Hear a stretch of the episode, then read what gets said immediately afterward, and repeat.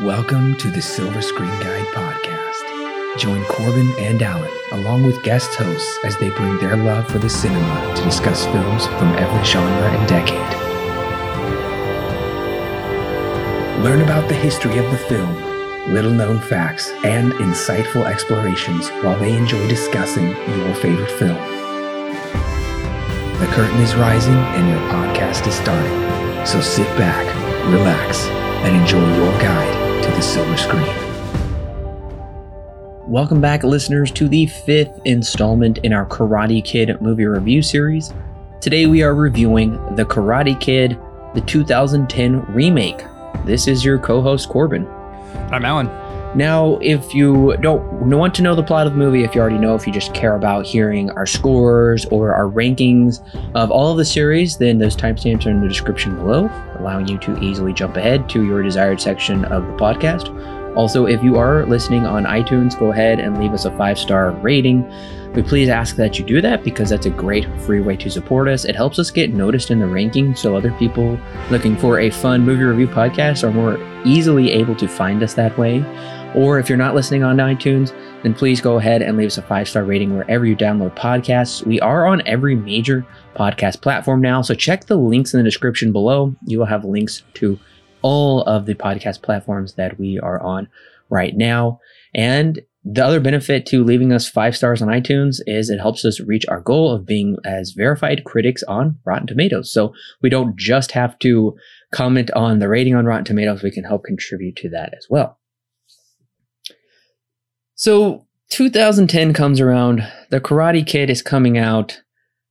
Oh, who would have thought? Yeah, we we need a Karate Kid remake. Remember that movie that came out in the 80s? Oh, oh yeah, my dad saw that and he liked it, or I, I think I've heard of it. I don't know. That's right. Yeah, and I mean to be fair, 2010s kind of was the beginning of what we know now as the modern remake. They are nothing new, obviously, but I would say around this time, remakes really started to become a big thing in a culture, remaking things from the 80s, from the 70s, mostly um, into modern, in a more modern day rendition. So I don't remember. I don't remember this movie coming out. I, I I know I've seen it. I watched it when it when it did release on uh, DVD. I think I, we had probably rented it from the library or something. Um, so I have seen it, but I don't really remember this coming out in 2010. I, you know, once I actually watched the trailer again for this movie, I'm like, oh yeah, I, I remember this trailer now, and I thought it was kind of interesting, but um, I won't comment on the trailer just yet. But nevertheless, I did not see this in theaters in 2010. You and I were at the theaters together in 2010. I'll talk about that here in a minute. That's right, we were. It was not for the Karate Kid though. Right. um, yeah, I just kind of remember this movie, and I thought, hey, I'll, I'll, get around to it eventually. I'll probably get to the theater eventually to see this movie. It looks kind of like a fun family movie, maybe, but uh, time came and went. Here we are 10 years later. Still haven't seen it until for this recording, of course. But you said you like rented it for home video? Yeah, I don't really know what the entire story was, but yeah, uh, what what was the purpose behind that? I just I don't, know. know. For all I know, my uncle could have rented it at one point and it ended up in our hands for to watch it at so, to what for whatever reason. So it was. My, I remember it was my brother and I had watched it um, together. I vaguely remember there were a couple of scenes I remember from it, but for the most part, I I I'd completely forgotten about it. Um, for all I know, I was probably paying about half attention to it back at the time as well. So I, I, like I said, I forget the reason why we, we rented it. Who knows? Um, but back in 2010 or around there, my brother and I had watched this together, rented from probably the library, like I said. Yeah, and you know, it was a pretty big year for cinema. I would say there was a lot of movies that came out that year that have stuck with me. Alan and I, as we've already mentioned before, we're at the theater for um, a little film called Inception. Maybe you've heard That's of it. Right. Yeah, we reviewed that one a couple weeks ago. Yeah, and I remember you and I opening weekend we're seeing Inception. Uh, right. Social Network came out. That was big at the Oscars. I still have not yeah. seen it. I actually, I think I own it. Yeah, I, I, I have that one. I've seen it once, and I remember liking it. I need to watch it again though. Hmm. Also, another one of our favorite movies came out this year, which we've also reviewed. Scott Pilgrim versus the World. That's right. Yeah. Um, here's a long list that I'm going to try and run through quickly. Um, Black Swan, Shutter Island, dark movies. Um, Toy Story 3, I was in the theater for that one. Iron Man So 2, was I. I. was in the theater for that one. Harry Potter and the Deathly Hallows Part 1, I was in the theater for that one. Tangled, I was in the theater for that one. How to Train Your Dragon, was not in the theater for that one. Sorry, everybody who loves that movie. Uh, the King's Speech, um, Insidious kicked off. That became a big deal. Yeah. That's right. I forgot that was 2010. So I thought it was later than that. Tron Legacy, first movie I saw in IMAX. hmm Great experience. Twilight Eclipse, Incendies, which are, we are reviewing later this year. I, That's I right. think. That's right. Yeah. Hopefully, we hopefully Dune's still coming out. uh, Prince of Persia, fun one. Book of Eli, saw that in theaters. That was great. Not a family movie. Saw with the family. Not necessarily the best idea. Um, Red, Salt, Expendables, Narnia 3, Unstoppable, Predators. Saw that in the theater. That was a funny story I'll tell someday if we ever review that movie. Mhm. Diary of a Wimpy Kid, Knight and Day, The Sorcerer's Apprentice, Flipped, which I think is kind of a forgotten one that I really think a lot of people should look into, and The Wolfman, which I watched like a year or two ago again. That movie's great. Yep. If if I haven't seen them, I've seen a good number of those that you just listed off, um, but haven't watched all of them. I at least know of all of them at least. And of course, Kathryn Bigelow, James Cameron's ex wife, kind of shocked everybody with winning the Hurt Locker for Best Picture at the Oscars in the year 2010. This movie was released Friday, June 11th, 2010, which reestablished the June pattern of the first three films. Last time around, September was just a weird time. Um, this is easily the hands down the longest in the series, running at a whopping two hours and 20 minutes. Yeah, it's 15 minutes longer than the first one, which is already the longest at two hours and four minutes. So Yeah. yeah, I do remember this. I do remember the the runtime being long from when I first watched it to now. Mm, I'll be honest, that was something I've, I've mentioned in previous podcasts. I've always felt like the pacing in the other movies was kind of wonky. At a two hours and 20 minutes for a family film, that's unusual. Yeah, I mean now it's a bit more commonplace because like every superhero movie is like two and a half hours long, or uh, close to it at least. So, but back in 2010, I mean, uh, Inception was about that long too, but that's a bit more, uh, a bit more mature than this one. Yeah, I mean, yeah, this is a PG. Yeah, so you're right. Family films aren't usually t- two hours and 20 minutes long. I don't know if you can keep a lot of the kids settled down for that long either. That's yeah, that's the strange aspect. So I was kind of dreading the, the runtime, but you know what? What I gave me optimism was audiences at the time liked this movie, really liked this movie actually. Oh, really? Yeah, we're coming hot off the heels of the garbage dumpster fire of part three and the next Karate Kid as far as critical reaction goes and audience reaction. So, according to Cinema Score, which means audiences straight out of the theater, gave this film an A, the highest in the series. Wow. Ah, that's interesting. Now, Letterbox tells a little bit of a different story. It has a 2.7, the third highest rated in the series, which is pretty much straight up mediocre, average. Um, same with the IMDb score. Technically, the second highest uh, score in the series with a 6.2, but that's pretty pretty subpar, I'd say. Yeah, and I'm sh- I'm sure that um and I, I'm I'm going to ass- I'm going to take a wild guess and say that the Rotten Tomato score isn't very magnificent either. Uh, my guess is uh because of the nostalgia with the first one, people were not very happy about there being a sec- a, re- a remake with it um, that didn't necessarily live up to the way that they thought the first one did, and thus the lower scores. You know, uh, the critical and audience reaction at the time was actually positive. Okay. And I think you will be surprised that um, critically, the film was given a 66% approval rating. Okay, it's actually all right. So I'm my assumption was wrong. And audiences have given it a 67%. I think the IMDb and Letterbox ratings have come over time. but within the moment, like I said, and technically, this is the highest rated film on Metascore, the only one to be in the green with generally positive reviews with a 61.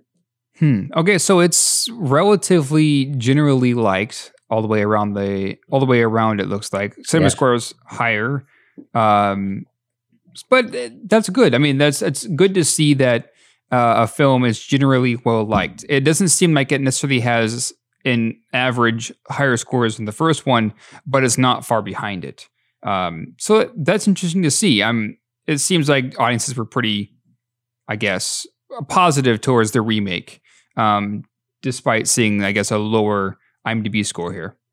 Yeah, as far as remakes goes, uh, audiences were very up on this film. And depending on who you ask, this is either the best in the series or the second best in the series. Oftentimes, you can't say that about a remake or technically the fifth entry in a franchise. Right, right. So those were scores, but what was it like money wise? Well, more positivity.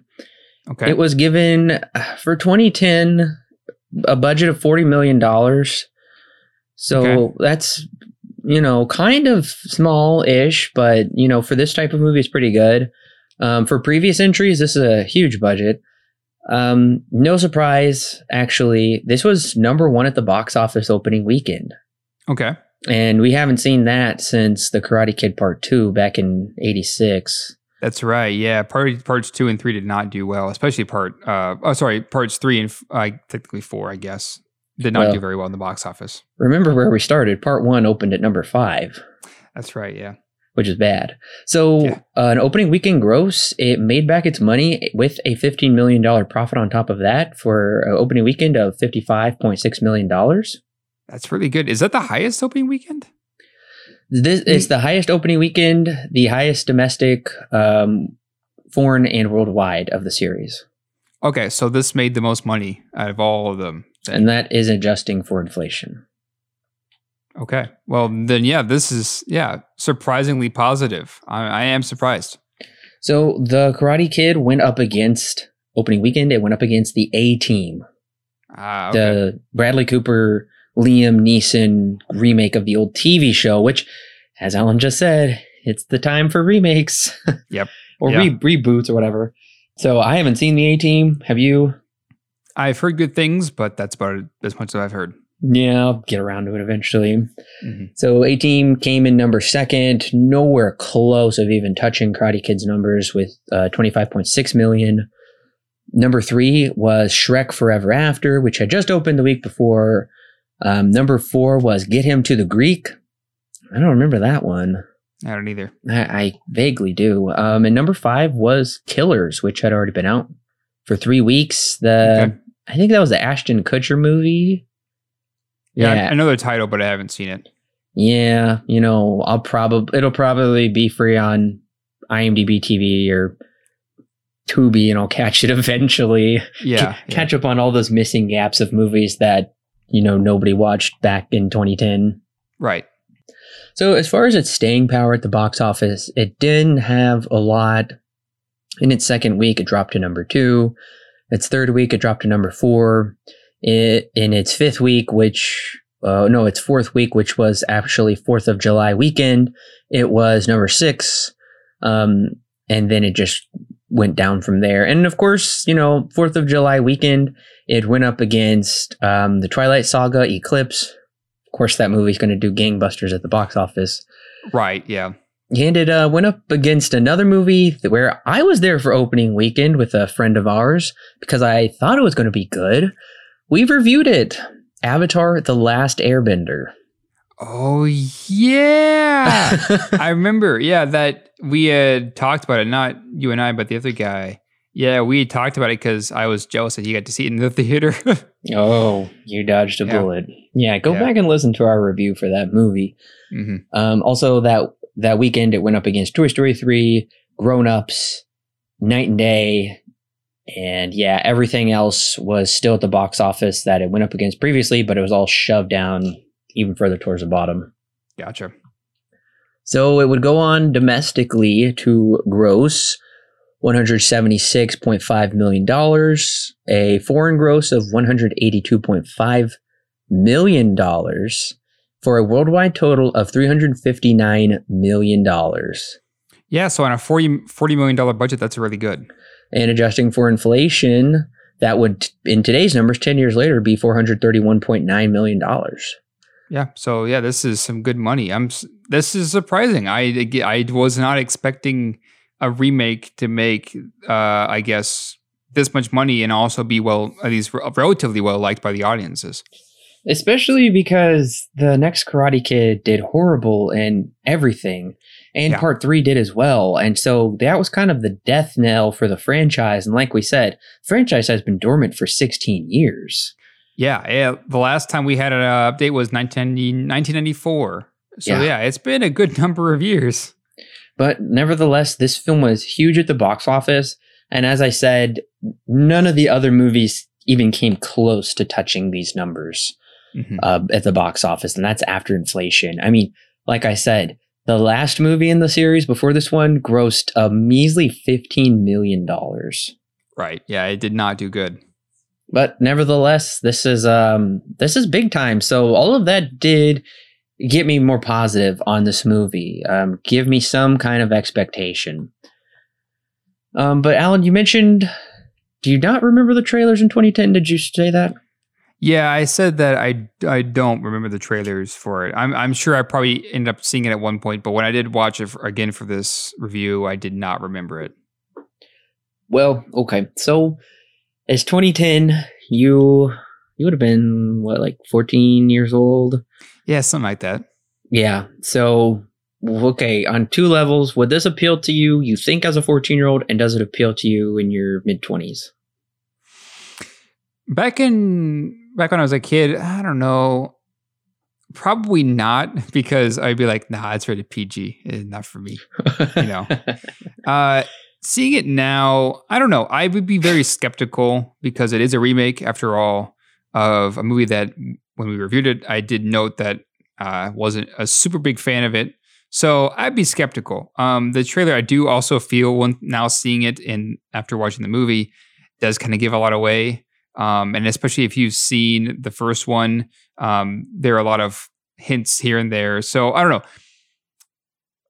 I don't know if I'd be necessarily very positive to see it. Uh, I wouldn't be rooting to go and go, to go and see it. I would probably wait like I did uh, and rent it and see if I liked it after not being well, after the, its theatrical run. So now you can definitively say across all five films, none of them, based upon the trailer, would have got you into the theater. Yeah. For me, this movie, the trailer is exciting, adventurous. It looks like a heartwarming family film, and it would definitely get me and my family in to see this one just for a fun time.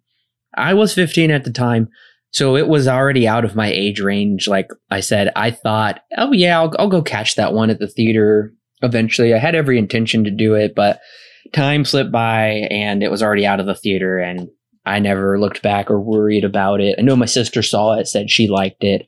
Mm-hmm. Um, the only thing that's strange about the trailer is the narrator voice in the beginning is really out of place and it disappears through the trailer. Yeah. Eh, are we about to watch The Punisher?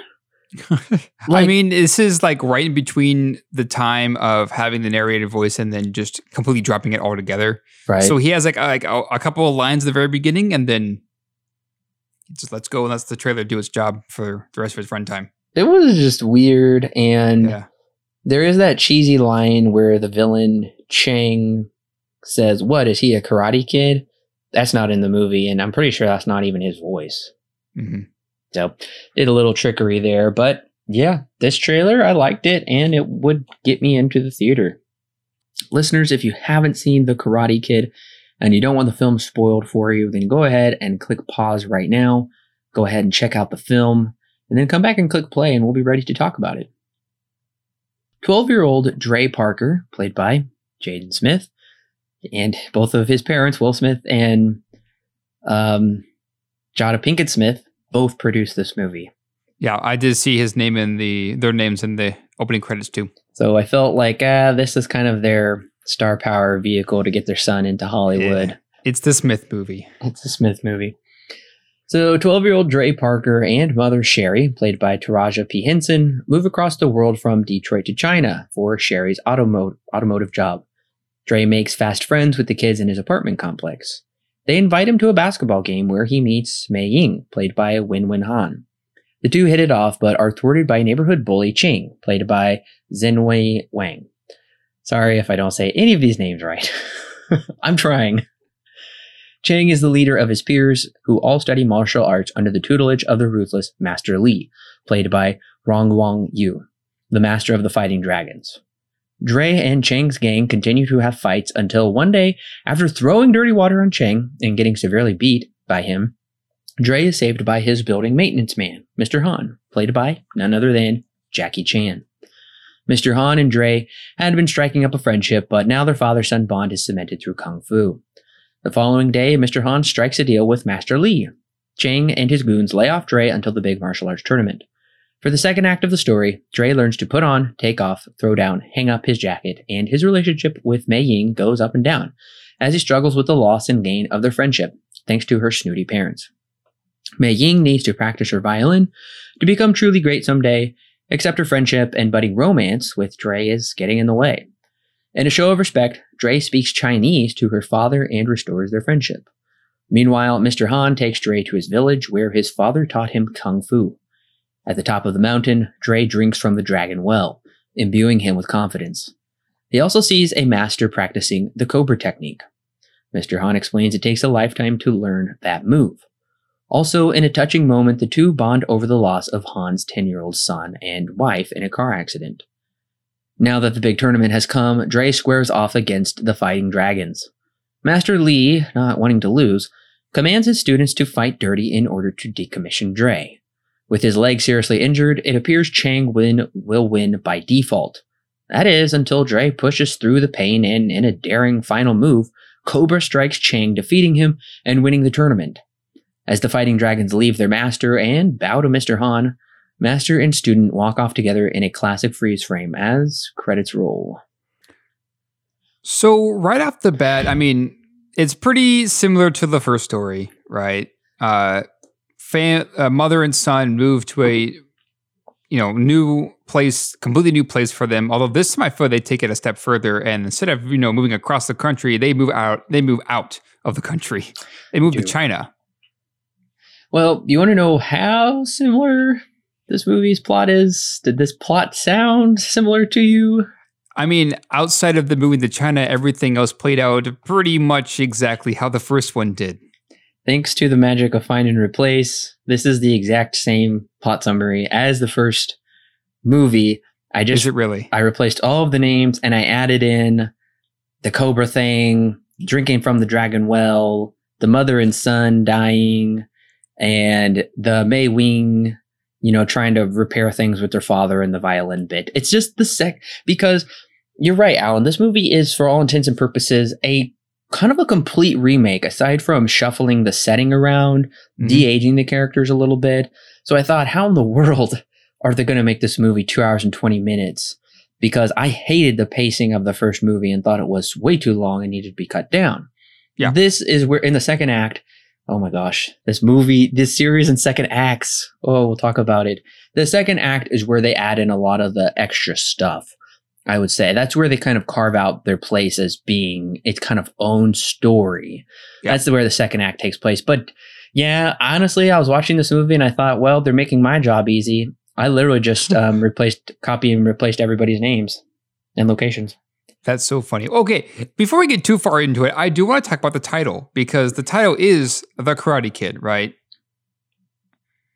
Get this movie actually doesn't have the main character learn karate like the first, I guess, the other four movies. Uh, he instead learns kung fu, right? Um, which is, uh, it's an interesting choice. I mean, okay, I, I guess I I can see why they would want to go to China to just make a difference between this movie and its setting and the other movies instead of being stuck in America, they're somewhere else where they're uh, basically a fish out of water.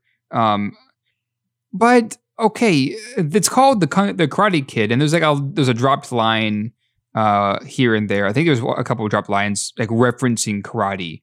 Um, but for all intents and purposes, uh, the main character actually learns kung fu. Um, I don't know, Corbin. What, what do you think about this? Because I think it's a little bit strange to give it the name. I the name Karate Kid. Well, I feel like they had to give it the same name just Mhm. for the fact that it's the exact same story. But yeah, what's wrong with the Kung Fu Kid? I mean, aside from probably being mistaken for an asylum ripoff, uh, Right. I, I don't know. Um, you're right. The the word karate is, I believe, is never mentioned in this movie. I think it's. I think there's one dropped line. I, I want to. I I think there is one dropped line. It may have been from um, from Chang. Um, if I Maybe remember right. you know, I I don't know the difference honestly between kung fu and karate. Uh, this movie's not going to tell us the difference.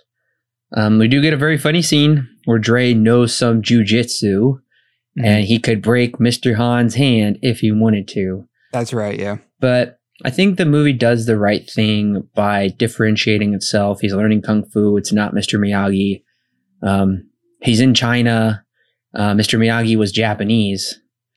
Mhm. Um, but Mr. Miyagi learned his father learned karate from from from China, or his ancestors learned it from China. So I thought that was interesting. But right. yeah, they they're calling it Karate Kid, even though this isn't quite karate, just to just so they can earn four hundred million dollars at the box office. Yeah. I mean, I guess because of the dropped line, I can kind of see a connection there. Um, calling it the Karate Kid, being that this is just like the first one, a movie about kind of overcoming your bullies.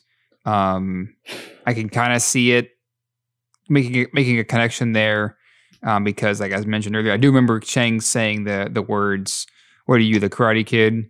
Um, but that's a pretty weak, I would say, a pretty weak connection. But yeah, interesting choice to name it Karate Kid and not Kung Fu Kid. I feel like at that point you might be getting, might be seeing um, maybe some lawsuits or, or something. People would not be very happy because it would it would be the exact same story as the Karate Kid, uh, but the titles aren't the same, so they would be confused to say. It'd be, I would say it'd be confusing if it was named something else and you see the exact same story as what happened in 1984, two, four. They probably also didn't want to have any sort of association with Kung Fu Panda, which had come out two years before this. Right. Yeah. Um, and Kung Fu Panda 2 was on the horizon at this point. Mhm. So I'm guessing that could play into that as well.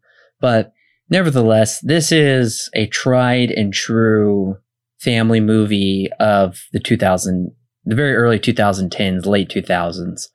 Yes, Um, it is. The way the style is set up with the bullies. One of the um, classic indicators also is the score for the film. James Mm-hmm. Horner doesn't really do anything too different. I'd love James Horner is one of my favorite composers, um, and he's very unique. This one is pretty much that generic um, feel good, but this is a very heartwarming kind of feel good family movie. I would say.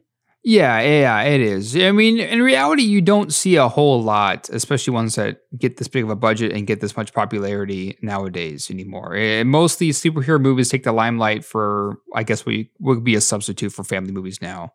Um, but you don't see a whole lot of PG rated movies anymore. I think Little Women was one that came out last uh, last year that was rated PG, um, probably still classified as a family movie um, but not much like this. Uh, not not anymore. So yeah, you're right. This is very much a tried and true uh, family movie, and they're going for a much younger audience now too. Because before we mentioned it was probably don't know around freshman year of high school, maybe a little bit younger. Um, it, it was that kind of audience. actually um, around senior year because part two is when Daniel graduates and takes place six months later. It's it's hard to Oh. believe because Daniel That's looks like he's about 13 years old. I Yeah. totally agree with you, but for whatever reason, he's supposed to be at the tail end of high school. Right. Well, either way, they are going for a younger audience here. Yeah, they are. Um, they're going for probably around middle school ish age. Um, Yeah. that seems to be what they're going for here. So yeah, I I don't know. I'm I'm interested to see what they can do because now they have a, a much. It's a different audience now, right? It's not the same group of or not, not the same age range as it was in the previous movie and the first one. Uh, it's a different different audience now, and so they can they're going to I can see they're going to play more heavily on that family act that family side of things, um, especially when it comes to the main character. So yeah, I, am curious. See, uh, when the movie began, I'd forgotten that it was that he main character uh, Jaden Smith was as young as he is here. So I was curious to see where it would go, um, being that its target audience is around middle school. And you know, I, I appreciate that they did age it down and didn't make him a teenager because that would feel way too similar to the last four movies. And there is a degree of innocence they are able to achieve with these characters this young that they're not so jaded. When you become a teenager, you're all old and stuff and you you know you're grown up now or whatever. Whereas these kids are still very young and um, I think honestly Jaden Smith gives a very good performance of kind of being this kind of innocent kid. He's still throwing his clothes down. Some of us still do that. But anyways, he still, you know, throws his clothes down. And when he needs to be emotional, I think he does kind of deliver on some of those um, emotionally connective scenes with um, mm-hmm. Mr. Han, which I think we never quite got between Daniel and Miyagi, save for in part two, that really touching moment where Miyagi talks about uh, when his father just passes away, and Daniel talks about his father passing away. Um, so you're right. I think there is a level of emotions and innocence about this that uh, we couldn't get in the other one. So I, I, I like that they inserted it here. Yeah. And yeah, I would say that, and even some of like this movie is like the other ones too. It's, it's still kind of over the top. Chang is oh, very yeah. much over the top. Um, I can kind of play some of it off here as saying, well, this is definitely taking place. It's playing off of his what his what he's what he's experiencing, right? This is more of his perception of what he's seeing than maybe what is actually real. I can kind of play it off as something going down more of that route and write off some of this cheesiness moments, like with Chang mostly, to be you know playing within his own mind, right? Yeah. So things are a little bit more over the top than what they actually are. And of course, I would say that's true to life. Kids always interpret everything as much more drastic yeah. than it actually is. Right. And so when we do get these action sequences, which I would argue have some of the best choreography of the entire series so far. Um, Absolutely. Yeah, I would say that, you know, it's in reality, it probably isn't that cool. But to a kid, to a kid, this is amazing, right? Oh, sure. And so that's kind of why I'm saying that I can write off a lot of this cheesiness, you know, a lot of this a lot of these pieces that are way over the top, like they have been for the whole series. I feel like it fits more with this movie because of its younger audience that it's going for, and you're showing it from a kid's perspective. Things that in reality probably aren't really that cool, but to a kid, man, this stuff's amazing. And I think the whole fish out of water story plays out a little like a little bit more organically mm-hmm. in this movie than the other one. And I, I would say it is more realistic because moving from Daniel moves from New Jersey to California, sure you would feel, you know, it's a new place. You anybody would feel that anywhere. But this is a clash of cultures. Right. And it's not like America and China have exactly been friends for right.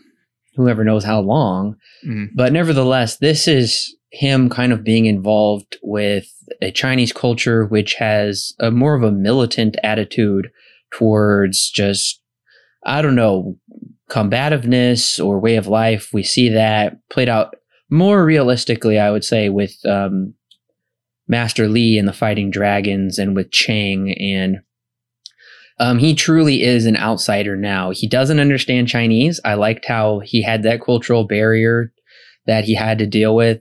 So I think his problems are a little bit more organic or realistic, something I can be a little bit more invested in than Daniel doesn't like the rich kids in California. Yeah, yeah, I agree. I think that because of how big the cultural divide is, uh, I can definitely see. I, I, do definitely feel the same way. I feel like I'm a bit more into you know this character's plight than I was in the in the original movie. Um, I, I guess I I kind of like the idea of the original movie a bit more because it does deal with a more mature audience. But I think that the way they implement it here, I think that they do a very good job. I think it's really well implemented, um, going more for that younger audience in this one. And, you know, I got to say, once uh, Mr. Han gets to fight, Jackie Chan is playing off of at least the quiet aspect of Miyagi, Mhm. but I would say he comes across as more of a broken person than Mr. Miyagi. You don't want to touch Pat Morita's performance. It's Oscar nominated. Right. for Pete's yeah, sake. Yeah. Yeah. Um, exactly. You know, Jackie Chan, I believe, does have a honorary Academy Award. Um, so he's no slouch when it comes to this. I mean, he's Jackie Mhm. Chan. He's huge. oh yeah. So I, I think it made sense to get him in on this movie and um, Han's fight when he's fighting all the kids. I was like kind of laughing because he is like just throwing children around and like Yeah. older older kids as well. But it's Yeah. a really well choreographed fight. How he's fighting them all at once. So yeah, as you were saying, of all the choreography, this one is the best. I think towards the end, it looks like they're borrowing some stuff from the WWE with some Yeah. pile drives and some really crazy stuff there. Yeah, I would say. I mean, obviously, like we were just talking about between this one and the original. The original is a bit more realistic when it comes to this kind of a thing, because as we noted, this one being played through the child's mind, it's way over the top. And so, yeah, you do see the, a couple of pile drives that, um, you know, you probably wouldn't see in a tournament like this, like ever, um, especially with kids these age. Um, oh, their but- bones would be broken. Oh man, it would be bad. yeah, it would not be a it would not be good. It would not be good. But I do want to, I do I do agree. I think that uh, when it comes to Mr. With the Mr. Miyagi character here of Mr. Han, um, he does feel like a, a much broken, more a, a very broken character. And I, I think my one of my favorite scenes is when uh, like we had in the original one, Daniel walks in on him on Mr. Miyagi drunk in his bed and finds out information about his wife and his kid. Same kind of thing happens here, but instead of um, the mom die instead of the wife dying in childbirth, uh, it was Mr. Han's fault. He was driving the car with mom and the kid in the in the in the car with him, and due to the rain, due to them arguing, he ran the car into and I think it was a, a pole or a tree. Uh, he, he wrecked the car and ended up killing his his family, right? And so you do get that. It's kind of a it's kind of a spooky scene, heavier than I was expecting this Yeah. movie to go. When Yeah. uh, Daniel, uh, not Daniel, but uh, Dre walks in on him, and you do get to see him like hitting the car, and there's a shot of him inside the car with the uh, with the uh, windshield smashed. It's it's a really spooky scene um, to put in a movie like this. Oh yeah, I found that as well, especially because uh, they've done such a great job of putting us in the shoes of a kid that age, and that would be very scary to see an adult you respect just smashing the heck out of this car with a sledgehammer, Yeah, and he's breaking down, and it's like, how do I connect with this guy? And we know Dre's um, dad has died. I'm glad they didn't try and recreate the scene from part two. Mhm. But I thought it was a great idea for Dre to connect with him through Kung Fu. That's what they've been practicing. So that was a way for them to kind of bond and get on each other's level and have that kind of emotional catharsis together when they use the poles and then they start moving as one together. Um, I'd say that was actually a pretty powerful scene. And I watched this with uh, both of my parents. And once that scene hit, they were like sold on the movie. They were like really into it. Yeah. Um, and that is another good point that you brought up about this movie is a bit more hard hitting than I was expecting, especially for a PG movie. It's, those kind of emotions really come at you. Yeah. And especially when the kids are fighting. Oh my gosh. yeah, it's ridiculous. I mean, in real life, this would be like a scene out of American History X, and it'd be super violent with Yeah. Ed Norton pounding people on the side of the street. Uh, it actually just smacked the desk. Sorry, guys, I'm, I'm getting too into it here. but um, yeah, nevertheless, that's a pretty good scene. You might disagree with me here, but I think Jackie Chan's emotional segments in this movie aren't quite uh, what he was going for. They don't quite sell me the way that the scene is trying to. Uh, it's not bad, but I there's not that depth that I was looking for. No, I, I do agree. I think that uh, I, I think partially I, I think this because the character, the Mr. Miyagi character here, um, Mr. Han, uh, he he seems well. He doesn't seem that way. He is very distant from the audience, right? We don't really know too much about him up until that scene when Dre walks in on him and smashing the car. Whereas with uh, Miyagi, uh, I felt like I I don't know. I guess there was a lot more to his character in that original movie. So I guess when I was when I'm comparing the two of them, what I probably shouldn't do because there are two different characters, um, but they represent somewhat the same thing. I think I found the Mia, Pat Morita's performance to be a little bit more engaging than Jackie Chan's performance, in my own opinion, at least. How did you feel about how this movie was shot? Because I think there were some really well shot scenes and um, the action was well shot. The shaky cam quick cuts really weren't that bad. And there was a couple shots where I'm like, oh, I kind of want to freeze frame on that. Um, mm-hmm. the kind of crane shot of the fighting dragons all in red, um, fighting out in the big open area. Um, this car scene was pretty well shot. Um, Jaden Smith pulled out the tears pretty well, especially through that broken glass. So uh, I thought it was actually shot pretty well. Would you agree with me if I said that I think this is the best looking movie so far of the series?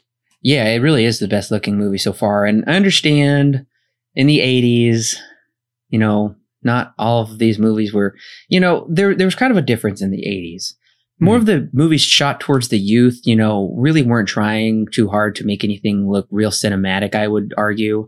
Whereas, of course, in the 80s, there still was really profound movies. I mean, Ordinary People is uh, incredible. Yeah. Um, just to pull out an example, and I think that movie shot super well. So, but yeah, this is the best looking one, especially coming off the next Karate Kid. I thought was pretty uh, pretty ugly in many ways. Yeah, I would say the, I think TV we can quality. both agree. yeah, I think we can both agree it was about TV quality, like you were just saying. Yeah, no, I, I do think that this is the best looking movie of the series so far uh, shaky cam and all. I do enjoy. I mean, we talked about it in the Bourne reviews. I like. I do like shaky cam. So it was kind of nice to see it here because it does give it a more realistic, more grounded sense. And really, you do with because of it and because of the sound design and stuff and the choreography, you do get to feel all these hits, right? So yeah, no, I agree. I I do agree that uh, this is in some places I'm like, oh, that is really pretty. And given the location, given that we're in China, they really do get to show off a lot of like the aspects and some of the architecture in China, which is really cool to see. Yeah. So yeah, I, I think that uh, yeah, I agree with you when you said that. I wish there were parts of it where I could just pause and say, yeah, that's, that's really pretty. I kind of want to frame that. Yeah, there are really beautiful aspects to this movie, which is I, I'm surprised that I'm saying this that uh, so far, you know, in terms of its like its visuals and in terms of, uh, I guess a lot of the aspects that it's showing off, uh, they're all relatively positive. I'm surprised by this. I was not expecting this. And you know, I'm so glad that the characters that only speak Chinese, they don't magically know English. They speak their native language. They're in mm-hmm. China after all. That was one of my big complaints. Uh, go back and listen to our review of Karate Kid Part 2 they're in Japan. Why aren't they speaking Japanese? Why is everybody speaking English? It ju- that felt pandering to American audiences. Whereas this one, I appreciate that there is quite a bit of subtitles in this movie, especially for you know PG 2010 family film. I was kind of surprised about that, but nevertheless, I was pleased about that because it felt more authentic, and honestly, that felt more engaging because it did a great job of putting us in the shoes of Dre, who is just kind of confused and bewildered in this place that he just doesn't understand. So I really appreciated that. Yeah, I agree. And I do like that we do get to see like some of their customs, right? I think it's called the uh, Qixi Festival. I think it's yeah. how they say it. Um, you do get to see that play out. Um, how that fits into the whole plot is a different story, but you it is kind of cool to see some of like the the culture that China has, or I guess they're more centered around Beijing. Um, but the culture that of around Beijing, you know, they do get to show a lot of that off. I, I think that's, I mean, like I said, it makes the movie look visually engaging and is also interesting and very pretty. And you know, I kind of mentioned earlier that I wasn't too enthused with the second act. I, I did like it. Don't get me wrong. I think this. I think these movies just still kind of have this issue of the second act has so much stuff to fit into it that it is hard to kind of like keep my interest in some ways. So um, I went five for five with the series. I did doze a little bit during the second act. yeah. I rewound it. I didn't miss anything, but you know, I really liked that I felt like this second act was more coherent and contained than the second act in that first movie, which felt wildly meandering between um, Daniel and his girlfriend and learning from Miyagi. This one felt more purposeful with the and I, I thought it was. I'm like, okay, they got to figure out a wax on, wax off because um, they kind of never lived up to it after the first one. The whole code on, code off, hang it up, put it down. Yep. Uh, they they did it. He, you know, the way he has to block in different angles, it all made sense. So I thought that was a pretty exciting payoff. Yep, they and they do actually have, a, I guess, a technically a wax on, wax off moment. Uh, I, I think both of the like original Karate Kid references happen like not long after each other. Dre walks into um, uh, Mr. Han's like house, and he's like he's waxing his car, and he could Mhm. do get to see him as wax on left hand, wax off right hand, or however they have it in the first movie. I did notice that. I was like, all right, uh, clear, clearly that's a that's a callback. You know, I mean, they're waxing the car. How could it not be? And you know, this movie, thankfully, I would say gives us a bit more. I could be wrong, but it, at least to me, it felt like we had more time at the tournament in, in the in this movie. The tournament felt so rushed, and it's like we're kind of working towards that as kind of a goal of the film, as a major Mhm. segment of the film, and that that ending felt like stupid rushed. Um, And I was really disappointed with that. Whereas this one felt like everything was given a bit more time. Yeah, they do properly give the main antagonist, you know, they give him the trophy and he has to give it to our main character. Unlike the first one where it was so quick that, you know, if you blinked, you would have missed that it was actually, uh, oh man, what's his name? Johnny? Yeah, it was actually Johnny who gave it to her, who gave it to Daniel. This Yeah. one, they they make it a point. Like you, you'd see Chang take the trophy and then hand it over to to Dre. And you know, I'm glad they didn't do the crane kick again. They did Cobra instead, which Yep. was a cool thing. I like how he psyched out Chang because um, Han said, "You got it backwards. It's not the person following the co. Uh, no, it's not the Cobra following the person. It's no, I'm getting it backwards. You got it backwards. It's the person. Yeah, it's not the it's not the person following the cobra. It's the cobra following the person. Exactly. So it's the it's you're not following your opponent. Your opponent is following you. And I like how Mhm. it kind of psychs him out there with his head and does that really crazy backwards kick and smackdown. And so definitely an exciting scene how he Mhm. pulls that out. And he wasn't taught that. He kind of just had it within him. So it's kind Right. of fun. Right. You know what? I will say there is a missed opportunity once again here, though. For all the things that I feel like they're correcting and doing right, I feel like I wish they would explore the bullies and the teacher a bit more too. Don't just make them these one dimensional people.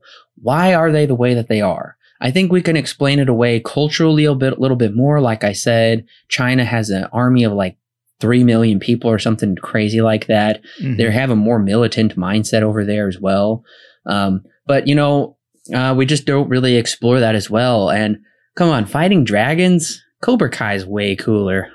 Yeah, you know, I agree, and I think I'm a bit more okay with it here um, because uh, they. I will say this: we haven't really seen this uh, for a good number of movies, but the villains leave a like completely disappear um, for a good portion of the movie, which was nice because I was hoping that it wouldn't be like a, a Karate Kid Part Two situation where the the main and the main villain just keeps showing up over Yeah. and over and over again. That's They true. They do kind of in the beginning, but after a certain point, they like they completely disappear, um, which I find to be actually kind of nice, um, given what we've seen before. Well, once again, I guess I want to spend a little bit more time because they do have these bullets. They did the same thing in part three with Mike Barnes Yeah. training with Silver and Kreese. It's like, give us something outside of a 30 second montage. Yeah. I mean, you talk about the philosophy a little bit more. Aside from no mercy, no weakness, we get it. This guy is like worse than Kreese. Master Li is crazy as can be. Um, is it too much to ask? Like, do you do you think it would have been wrong if um, Master Li and Mister Han had some sort of connection, or are you glad they just don't know each other? I don't know. I guess I'm okay with them not necessarily having a, that much of a connection because there it's subtle there, like in the first one, that uh, their view of in this movie Kung Fu, um, their view of how Kung Fu should be taught and then implemented is very, very different, and that's why they're all of a sudden completely at odds of each other the moment they meet each other, right? Same thing here, but I think that the the original Karate Kid does do a better job of like cementing that um, because they do have a bit more of a conversation, and you do get more time with Kreese um, before Miyagi meets up with him. Um, you do kind of got kind of get to see more, I guess, of how his teaching style uh, is effective of uh, his of his students. So in this one, I think it's handled kind of weirdly because the Han and Dre just walk into the studio one day for reasons I, I don't I don't understand yet. Um, so well, know. so I was confused about that too because I thought Dre said, "Will you go into school with me to talk to like the principal mm. to rectify this?" Uh, no, he meant to go to his dojo master to figure this out, which clearly was a bad idea and clearly was a setup for the tournament. Of course, they're right. going to have to fight to solve their differences. Right. But um, yeah, no, I, I, guess I didn't mind it either. Um, I almost half expected it, but that that would probably be too cliche. Honestly, it was probably the right choice not to do that. Mm-hmm. Um, and you know, I can excuse also not exploring these bullies too much, but just the fact that they're kind of using this ancient tradition of kung fu on an outsider to just kind of exert their power and bully him into it. Whereas it was never explained why a bunch of rich kids in California were learning karate from a Vietnam vet. Yeah. Uh, yeah. Okay. yeah. This one makes far more sense. And I like how um, Mr. Han takes Dre up up to the mountain, up to the temple, where he's like, "This is where my father took me. This is kind of your coming of age, your rite of passage, where mm-hmm. clearly showing you that I trust you, that you're ready." And uh, I really thought that was a m- more endearing thing. I guess I was kind of missing some of that stuff between Miyagi and Daniel, even though I still liked their relationships. I just think they're kind of capitalizing it upon it a bit better here. And you know, I don't know if this is something Daniel could have ever said to Miyagi, but there is that moment when Dre leaves Mr. Han and he says, "Love you, Mr. Han." Yeah. And Mr. Han just kind of like takes a moment to like let that sink in. Um, think about how his son has gone has gone away and, and he doesn't have him anymore. I right. I, I really like that. I, I, really like that actually. Yeah, I, there is also a kind of a funny moment when the mom drops him off at school that for the first day, and funny. she goes, "Love you, Dre," and Dre doesn't say anything back, and she goes, "Dre," I said, "I love you," and he goes, okay, mom, I love you too. Yeah, we that, haven't really. That got a genuine laugh out of me. We really haven't brought that up, but I would say that there is some pretty fun humor in this movie. For all the mm-hmm. fighting, there's some like nice lightheartedness uh, between the characters, whether it's like culturally awkward moments that come across as funny, or like I said, I like Dre as this kind of funny kid. You know, he's bouncing around and he's like my aunt's boyfriend knew Brazilian jiu jitsu and grabs Miyagi's hand and he's or Han's hand. he's like, I could break it, but I'm choosing mm-hmm. not to. And yeah, just yeah. those like cute things that little kids do, you know, where they just think they're all tough and they're all that, and they're really not. But it's just kind of endearing in that way. Yeah, yeah. Well, before we get too far, what do you think about the mom character? Ah, okay. So once again, the mom character is set up and dropped off. Yeah, she shows up here and there every once in a while, but yeah, she doesn't get too much uh, outside of like she's the mom to Dre. She's the mom to Dre. We get strong telegraphing about Dre picking up his coat, and that's the inspiration for Miyagi. Yeah. You know, I like that. They kind of drive it home a little too much, but I'm sure kids at the time could relate to it. Mm-hmm. Um, but yeah, nevertheless, she I wish she probably would have had a little bit more emotionality to it. It just feels really weird because the parent relationship is between Han and Dre and not between um, the mom and uh, Dre, which you would think. I, I, I don't know it just is awkward because he has to have a parent, but the parent, it's just not their role. It's just not their place. It's not their movie. It's it's the master and student. It's the father and son that's really a part of this, or father and daughter if you want to include part four. Yeah. But you know what? They got to kind of bring her in to have some kind of purpose. She gives the inspiration for the coat, and then she served her purpose. She's done. Yeah, yeah. I feel like they the moms between the two movies that they think that they do play are roughly about the same role. Um, I think that mom here does play have does have more screen time, um, but they play relatively the same role. Randee Heller's character in the first movie was utterly pointless. Honestly, she did nothing to connect with Daniel or push the plot along. Mm. That's my thought. So speaking of female characters, what do you think of Mei Ying's character? Uh, I if listeners I- could see your face right now, I don't. Yeah, I don't know really what to think of her. Um, hmm. I I'll, I'll say this. I I do like her character. I think that she's a very likable person. Um, I I guess I don't necessarily feel, and it's okay. It's fine. I I I was expecting the movie to pull an a girl character, and at first I was thinking, oh well, they're just going to be friends, kind of like how maybe a bit more on the on the actual actually being friends side than what part three did. Um, but no, once they get to the Chi Chi festival, uh, that's kind of all blown out of the water, uh, Mhm. and they have a they have a little smooch. Um, I don't know. I I don't know. I I guess I, I like her character, like I said. Um, but like I've mentioned before, I do wish that there was uh, more for her to do. I think that she does do the most, or has a bit more of an impact on the plot than what we've seen before um, because she does have they do make a promise you know uh, well i'll come to your tryout if you come or yeah i'll come to your tryout if you come to my tournament right? And they make that pact um, and they try to relate them by the actual chi chi festival like the story that they tell uh, but i yeah i don't know. And you can't go too deep e- either with a girl character and as a love interest with a kid no, So- no. Yeah i don't know i'm kind of on the fence i don't really know exactly how to feel about her You know, eh, he needs a friend his age, and having that friend be the opposite sex makes sense because, hey, they're on the cusp of being teenagers, even though they don't look like it. But Yeah. it's been a long time since I was thirteen, so or twelve, so Right. I don't know. It's hard for me to remember that far back. I'm getting so old. But, anyways, yeah. So, you know, I appreciate that. You know, I'm sure female members in the audience that are little girls around this age or tween girls, whatever you want to say, um, you know, I think they could probably relate to it so far as she does a good job turning in this kind of sweet, innocent performance. And she's trying to help him out and look after him and um, they kind of have some fun dance moments together, which is kind of cool. Mhm. Um, I didn't like that they took the relationship out of being platonic into romantic.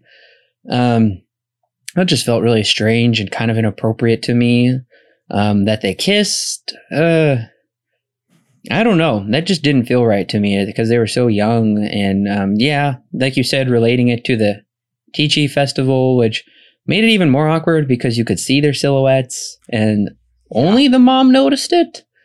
Um, look at other faces in the crowd; they don't notice it. So, Mhm. um, and then it goes from a romantic kind of back down to platonic. Um, they really should have kept it just friends. And um, I like that, you know, her parents are like, you can't be friends with him. And he kind of wins back the honor and whatnot. So, you know, they're kind of just following it from the first one. But I got to say, I kind of like this relationship the best out of any of the movies um, between the kids.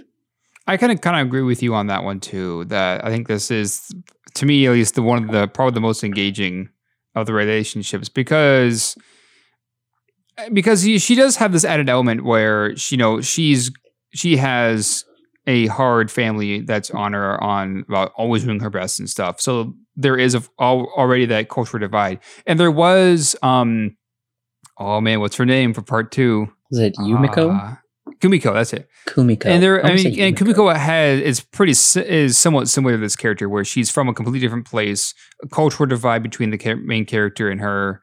Um, so there, the, I did, I did see kind of a, a similarity between and and that aspect. Um, so I, I don't know. I guess I can I can agree with you. I think she's the best um, girl character that we probably have had because it is a little bit more plutonic, not completely, um, but it is a little bit more. It does make the argument that they it feels like they're more like friends than they are, you know, trying to than they are boyfriend girlfriend. Not completely, but they do go down that route more um, than what we've seen before. Well, Alan, I'm I'm actually really curious now. What is your rating and recommendation for The Karate Kid? I went into this movie, you know, not exactly expecting it to be good. I went into it kind of wondering, okay, what's this going to be about? I know I've seen before, but I remember like nothing from it. Is it going to be like a, just a worthless, a worthless remake like we've seen before?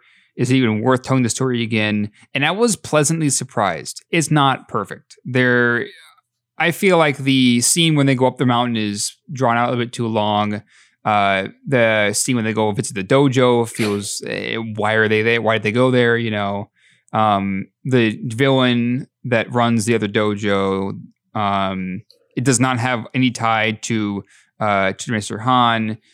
Um, so there are things here that I, I, I clearly did, don't like at all. Um, but I think as an overall package, however, I think it's a different story. I I won't say that I love it, but I, I do think that I found it I found it to be uh, the I will say this I did find it to be probably the best Karate Kid that we have. Um, of all the of all four of all five technically movies that exist right now, this one I feel was the best. But it isn't it isn't perfect. But I think that smartly playing down, smartly pulling down the age of our main of our main lead, allowing the fighting aspects to be played up some more because you're telling it from his perspective, and going down this route of you know a brand new territory that being China and learning and learning things about that, learning things about their culture. I think that's a smart way of going about it. That way, kids can learn something, and you can still have an engaging story. Although the plot still being largely the same as the first movie does kind of make it feel like okay I've already seen this before. I know where it's going to go. So when the tournament does get there, while the fighting was engaging, I knew where it was going to end up. And they do kind of play like maybe he won't win. And I kind of wanted to go that way, just you know, to hammer in that message that they had there at the very end, but they never really went that that down that route. Anyways, uh, with all everything said and done, I am going to leave it with a six out of ten, but I'm going to give it a uh, a, a, pretty solid recommend, um, especially for you know if you liked one, if you like if you like the original, I think that you'll like this one. It's for a different bit of a different audience but I think there's enough here. So six out of ten, solid recommend. It is odd that they did a remake of the classic 80s Karate Kid movie. I mean, you'd ask anybody and they would say it's needless. That first film is beloved. So what are they doing remaking that movie? Well, this one does something the first film never quite could accomplish for me capture my attention. I'm pulled in by Jaden Smith's innocent and humorous performance. Jackie Chan is a solid substitute for Mr. Miyagi, and the refreshing locale of China and its culture provides new intrigue. As far as this narrative goes, this is the best iteration we've gotten so far. This is a sweet family movie, carrying over the positive lessons from the original, even more exciting kung fu fight scenes, and touching moments of emotionality. Sometimes those emotions don't quite pay off and just come across as sappy, but there's enough interest here for families to get behind. Despite dreading the 140 minute runtime, I was pleasantly surprised this movie found a decent pace, albeit with the packed second act that tested my attention. For what it is, a family movie, I had a nice time, and so did my family. The fifth entry is a solid effort to reinvigorate the long past stale franchise. The Karate Kid receives 7 stars out of 10 with a recommend. Oh man, that's that's higher than I was expecting. A 7. Wow you know, I almost gave this movie a six. It's definitely leaning closer to a six than it is a seven.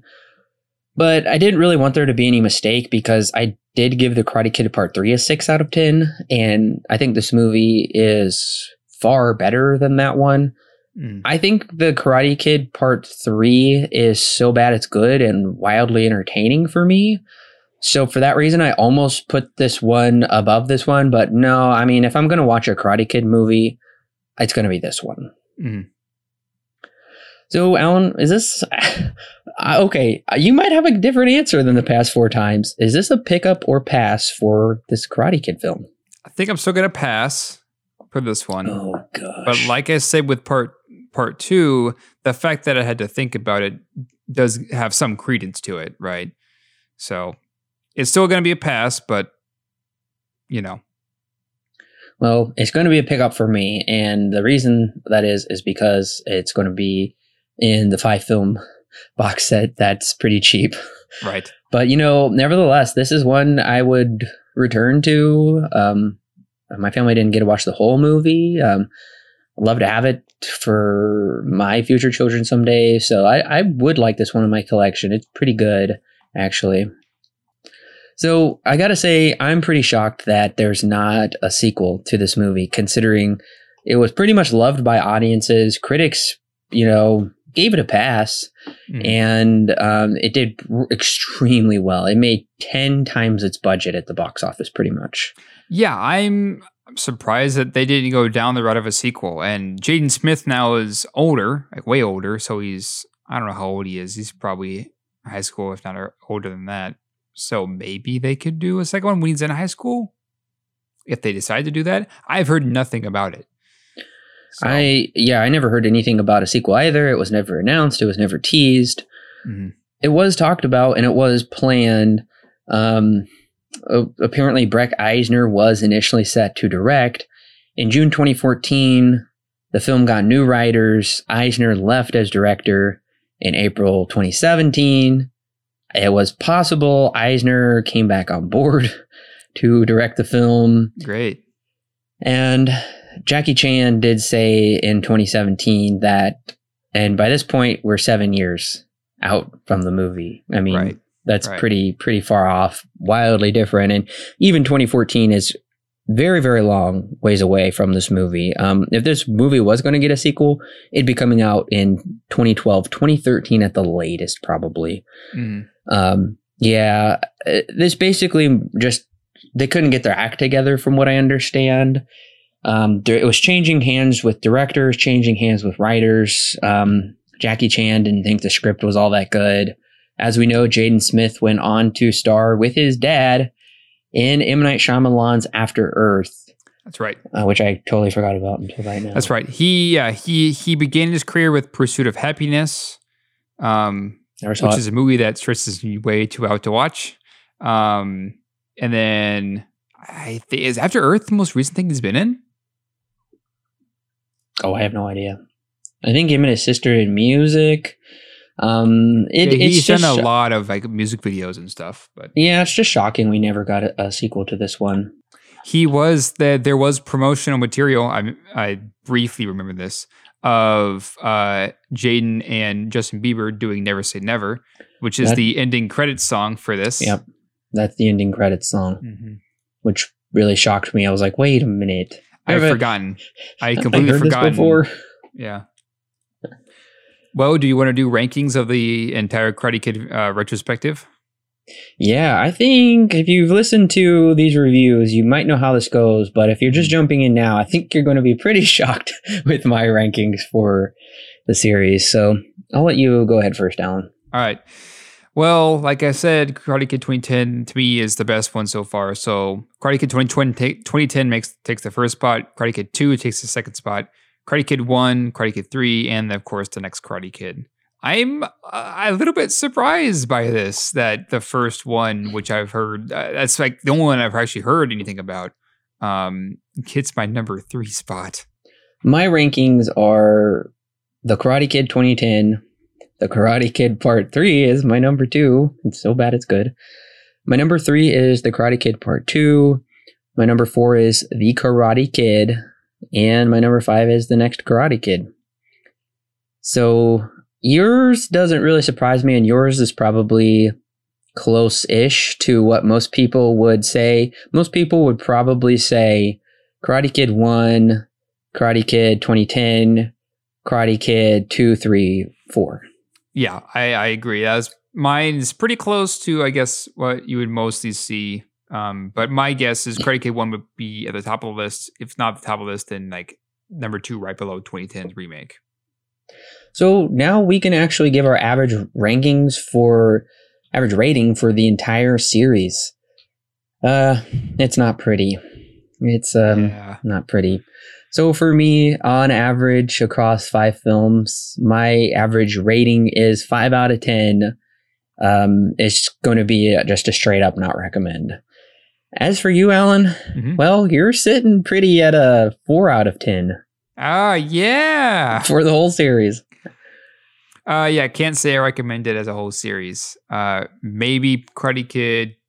I can recommend the first. I can say that the first three are more closer to recommends, if they aren't already recommends. Um, that being Karate Kid 2010, Karate Kid 2, and Karate Kid 1. I think actually Karate Kid 1 is the one I actually didn't recommend out of those three. Um, You, you the only you've only recommended Karate Kid 2010, and you did actually recommend a Karate Kid Part Two. You Yeah. recommended nothing else. yeah, like just barely. Well, yeah, Karate Kid Part Two was you gave it a five out of ten, so Mhm. Yeah. it's like barely on that line. Right. As an overall package, I can't say I recommend the Karate Kid series. No. Yeah, I you know what, um, listeners, skip this one. If you want something so bad it's good, go for Part Three. If you want something that's the Karate Kid narrative and actually good, then go with the 2010 remake. Um, yeah, so oh, I only recommended Part Three out of that. Sure, it was so awful, but it was so great at the same time. Mhm. Um, but otherwise, I've recommended nothing else except this new one. Um, yeah, a lot of fives. Um, Yeah. That's I did give a good. I did give out a one. You gave out a two, and you gave out a four, and I never gave out a four. You were um, actually in the red more than me. Um, we were both in the green the same amount, but I was in kind of the orange, which I which is I give an orange to five. It's kind of sitting there in the middle. Oh yeah. I was there more, so I guess you could say it probably evens out overall. But yeah. uh, let the record show, Alan um, hates this series by one point more than me. Exactly. Yes. I, I can. I, I absolutely despise this series. Exactly. So now I can give you also just rundowns before we close up the podcast here of the rest of the series, how it averages out. So on average, the series has a 2.8 on Letterboxd. Bad. Yeah. Um, not good. Not good. It, on average, it has a 5.8 on IMDb. also not good. 44% critics on Rotten Tomatoes. That's rotten. 52% for audiences, which, hey, that's a little over half. That's true, but I think it still counts as a spilled bag of popcorn. It technically does. Yeah. And Metascore straight up 50, which is generally mixed. That is yellow, so that's not red, which is the best uh, score so far of the series. So overall, weekend gross, the film didn't even gross $100 million. It tried. That's pretty pathetic. Um, domestically, it grossed 430 million. Foreign, only 189 million. So this series has a worldwide total of, adjusting for inflation, this is a billion dollar series. Really? Yeah, um, Huh. one billion thirty-nine million dollars. This these five films have grossed, adjusting for inflation. Right. Yeah. They they don't count that, but that is interesting. Yeah, yeah. Technically, I mean, it took them five films, but this is a billion-dollar franchise. Yeah. If you adjust Shocking for as it is. inflation. If you just so without a, without inflation, it's six hundred twenty million dollars. okay. Which I mean, Black Almost half. Panther ran circles around that. Uh, Deadpool yeah. ran circles around that. I mean, Yeah. Toy Story three, Frozen two. I mean, Anything Disney ran circles around that. anything Disney can run circles around this. So, you know what, Sony, hand over the reins to Disney. You did it with Spider Man, and you were hit with it. So, although Sony did make um, Into the Spider Verse, which is technically considered the best, most popular Spider Man movie of all time. Yeah. I don't know. Sony can't figure them out half the time. So I have no idea what to recommend. I have one movie. I have one movie. Kung Fu Panda. You I think you mentioned it earlier. Kung Fu Panda, I think, would be a perfect uh, recommendation to watch after this. I think I watched that one in the theater too. Either way, I think it's a, from what I remember of it, a better movie than this, and has great action sequences. Uh, yeah. because it is animated, so they get a bit more freedom with that. So I would recommend that. If you like this, definitely watch Kung Fu Panda. They both deal with kung fu technically, so there you go. I don't know. I feel like this is kind of a really cliche plot that we've seen a ton of times, and I'm trying to. It's like so cliche. Every like so many movies has these plots. I'm trying to think of something else that has a movie that has this plot where they have to overcome the bad guy. Okay, I'm going to recommend another Jackie Chan movie. It's the only one I've only ever seen. I'm going to recommend The Spy Next Door. Oh, I haven't seen that, but I know of it. I'm very curious to see The Foreigner with Jackie Chan, one of his more recent Oh, action yeah. movies. Yeah. Uh, I can't recommend it because I haven't seen it, but uh, I don't know. We can watch it together, listeners, and follow Alan and I on Letterboxd, and maybe you will see that pop up on there someday. Yeah. that's as much as I could recommend it. Um, I'm also going to recommend um, Parasite. Also, That's an interesting choice. I'm going to recommend it because of the. I think these movies kind of have some heavy subject matters, but there also is some um, humor mixed in with it as well. So if you're looking for an, an Asian foreign film, then why not recommend Best Picture of the Year? That has some similar feelings to it in some ways. but totally not for kids. Totally not for kids. Yeah. Absolutely not. This one is great for families. Uh, if your family's older, I watched it with my family. They all loved it. Mhm. Didn't they didn't quite understand all of it, except my dad. except my dad. But uh, no, definitely. Uh, I just popped it on the other night because I was like, uh, I just really want to rewatch this movie. So yeah, Parasite. Well, the question after the show, listeners, is: Is this the best entry in this in the franchise? Is the fifth entry actually the best one? How often can you say that? I mean, I can say the fourth Mad Max film was the best one. We've reviewed Right. all those. Right. But yeah, that's what I want to know because clearly Alan and I think so. This is Yeah. the best one, shockingly enough.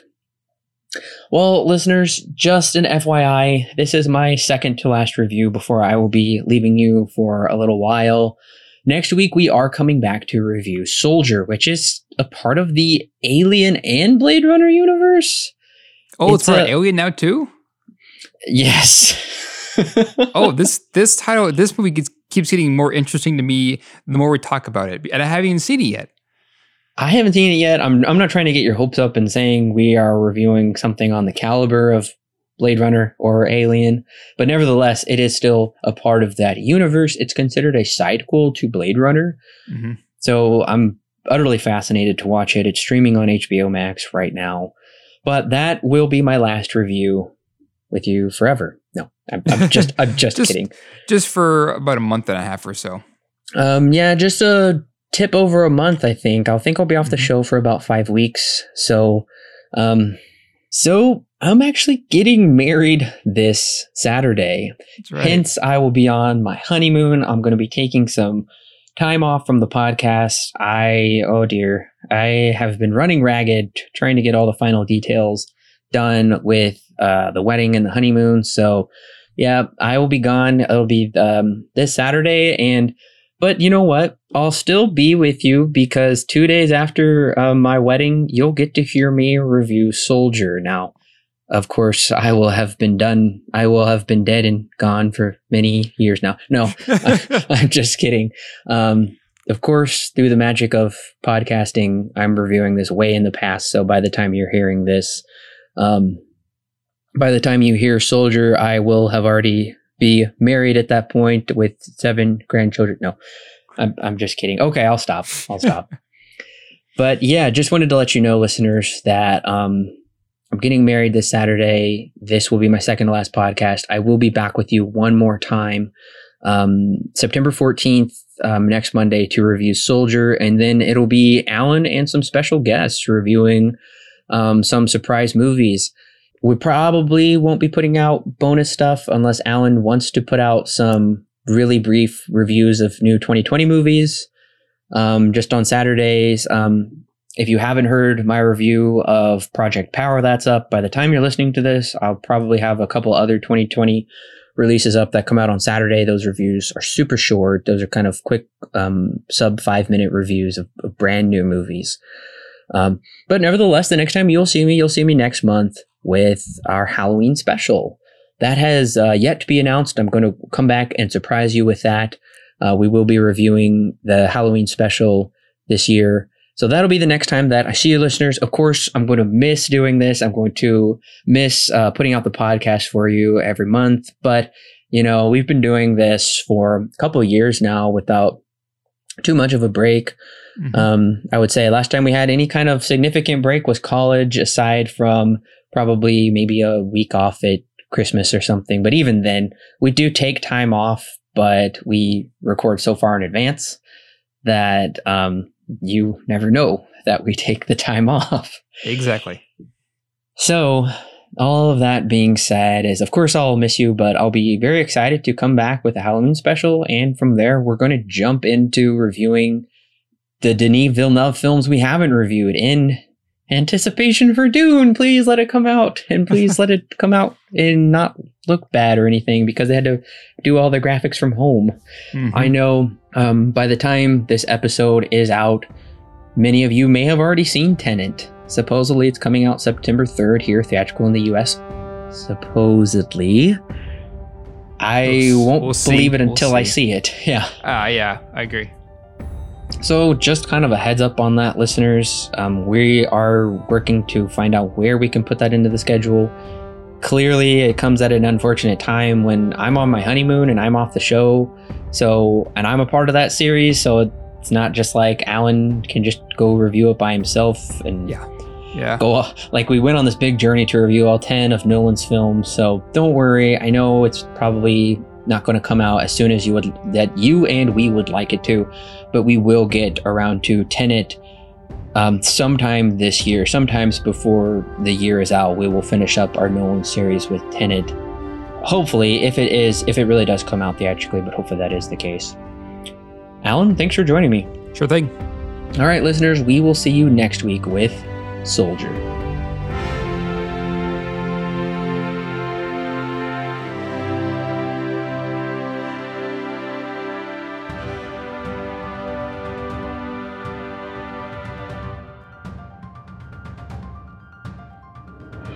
Hey listeners, it's Corbin. Don't forget to check out the exciting links in the description below that will connect you with more great movie reviews for your listening pleasure and our YouTube, Facebook, and Twitter page.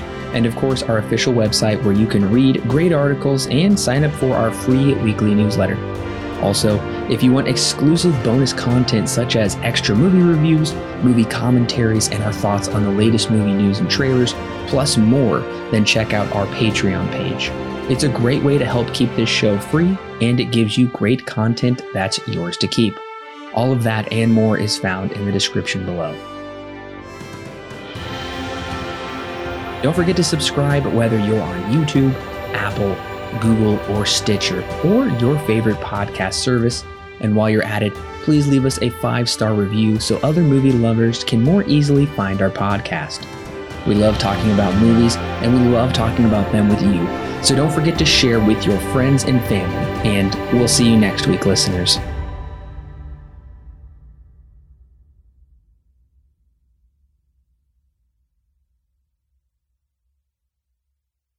The Silver Screen Guide podcast is edited and produced by Alan and Corbin. Intro and outro music is created by Thomas Rankin. The thoughts and opinions herein expressed are those of the individual and do not necessarily represent those held by Silver Screen Guide. Silver Screen Guide is not affiliated with any company or individual involved with the creation of this movie or TV show. No portion of the podcast may be used without express written permission from Silver Screen Guide. All right, I'm back. Okay. this, this makes me think of um Stuart on a blooper once was like I'm now playing he's like if the cast like if the listeners knew how many times we had to like pause to go to the bathroom. okay. All right. I don't know. I feel like this is kind of a really cliche plot that we've seen a ton of times and I'm trying to it's like so cliche every like so many movies has these plots. I'm trying to think of something else that has a movie that has this plot where they have to overcome the bad guy. Mm. I don't know. Uh, How to Train Your Dragon, you can recommend that one. That one's somewhat close. I'm not gonna recommend that one. uh gosh, I, I I don't know. Karate Kid, or no, uh, you can do Kung Fu Panda 2. Listeners, I am recommending Kung Fu Panda 2. There you go. yeah, right. You know what I always forget? Uh, I always get mixed up the pacifier and the spy next door. There's a scene in the trailers for one of them, probably the pacifier. Uh, No. Main guy drives wicked van, and then they finally parks, and the girl goes out, and she goes, "Land." That's the pacifier. I've seen I that knew it. movie about two dozen times. Okay, that's what I thought. I always get I always get them mixed up. I always get these two. I always get the spy next door and the pacifier mixed up. okay, so they're basically the same movie. Oh well, Um, that would be why. Even though I've only seen, I've only seen. I, I think I maybe have seen the pacifier most of the way through. I haven't seen. I think I maybe. I think I've seen scenes from The Spy Next Door. Um, so I guess that Okay. makes sense then. I'm also recommending The Pacifier too. Oh, okay, there we go. Okay.